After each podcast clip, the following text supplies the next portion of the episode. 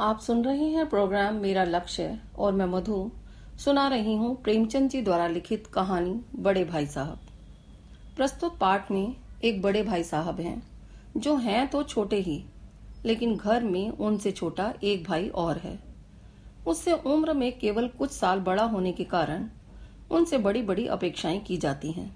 बड़ा होने के नाते वे खुद भी यही चाहते हैं और कोशिश करते हैं कि वह जो कुछ भी करें, वह छोटे भाई के लिए मिसाल का काम करें। इस आदर्श स्थिति को बनाए रखने के फेर में बड़े भाई साहब का बचपन तिरोहित हो जाता है। लेखक का बड़ा भाई चौदह वर्ष का और लेखक नौ वर्ष का था। लेखक के बड़े भाई साहब अध्ययनशील थे, सारा दिन किताबें खोलकर बैठे रहते थे। वे पढ़ाई में चाहे कैसे भी हों, लेकिन बड़ा होने के नाते लेखक को डांट डपटने और उस पर निगरानी करने का पूरा अधिकार था उन्हें। लेखक का मन पढ़ाई में कम लगता था, इसलिए वह मौका पाते ही हॉस्टल से निकलकर मैदान में आकर खूब खेलता था। भाई साहब उपदेश देने की कला में कुशल थे। जब भी वह खेल कर आता तो वे उसे स्नेह और रोष भरा उपदेश दिया करते। अंग्रेज़ी पढ़ना हँसी खेल नहीं है। मैं रात दिन आँखें फोड़ता हूँ, तब जाकर यह विद्या आती है। बड़े बड़े विद्वान भी शुद्ध अंग्रेज़ी नहीं लिख पाते। लेखक बड़े भाई साहब की लताड़ सुनकर रोता। टाइम टेबल बनाकर बार बार इरादा करता कि आगे से वह खूब जी, जी लगाकर पढ़ेगा। किंतु उस पर पूरी तरह अमल नहीं कर पाता। प्रकृति का मोहक वातावरण लेखक को अपनी ओर खींच ले जाता। वह भाई साहब की डांट फटकार और घुड़कियाँ खाकर भी खेल कूद का तिरस्कार नहीं कर पाता। वार्षिक परीक्षा हुई। भाई साहब फिर से फेल हो गए। अब केवल दो कक्षा का अंतर रह गया दोनों भाइयों के बीच। लेखक भाई साहब से कहना तो चाहता था पर चुप रहा। पर एक दिन भाई साहब लेखक पर टूट पड़े। इस साल पास हो गए और दर्जे में अव्वल आ गए तो तुम्हें घमंड हो गया है। घमंड तो बड़े बड़ों का नहीं रहा। तुम्हारी क्या हस्ती है? उन्होंने ऐतिहासिक उदाहरणों द्वारा भाई को घमंड न करने की सलाह दी। भाई साहब बोले, मेरे भाई, फेल होने पर ना जाओ। मेरी कक्षा में पहुंचोगे तो दांतों पसीना आ जाएगा। साथ ही उन्होंने आगे की कठिन पढ़ाई से भी डराया। इतिहास और ज्योमेट्री की कठिनाइयों का उल्लेख भी किया। परीक्षा में पास होने के लिए बहुत कुछ करना पड़ता है।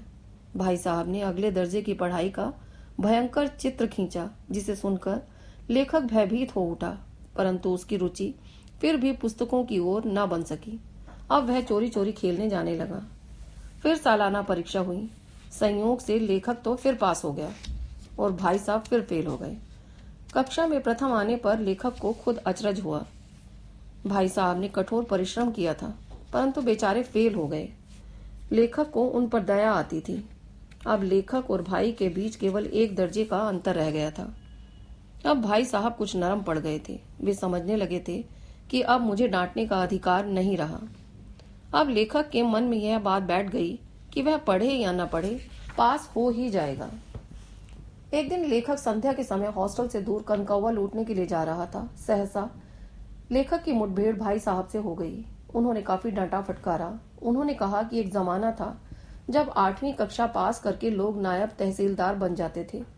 अन्य कई अच्छे अच्छे पदों पर नियुक्त हो जाते थे और एक तुम हो, जो आठवीं में आकर भी लड़कों के साथ कनकौवे लूटने के लिए दौड़े जा रहे हो।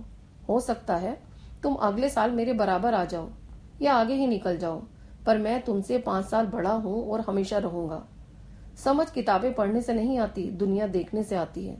घर का कामकाज और खर्च का हिसाब घर के बड़े बूढ़े ही ठीक प्रकार से रख पाते हैं। लेखक बड़े भाई साहब की युक्ति के सामने नतमस्तक हो गया। तब लेखक को अपने छोटेपन का अनुभव हुआ और बड़े भाई साहब के प्रति श्रद्धा उत्पन्न हो गई। तब भाई साहब ने लेखक को गले लगा लिया। तभी एक कनकौआ ऊपर से गुजरा।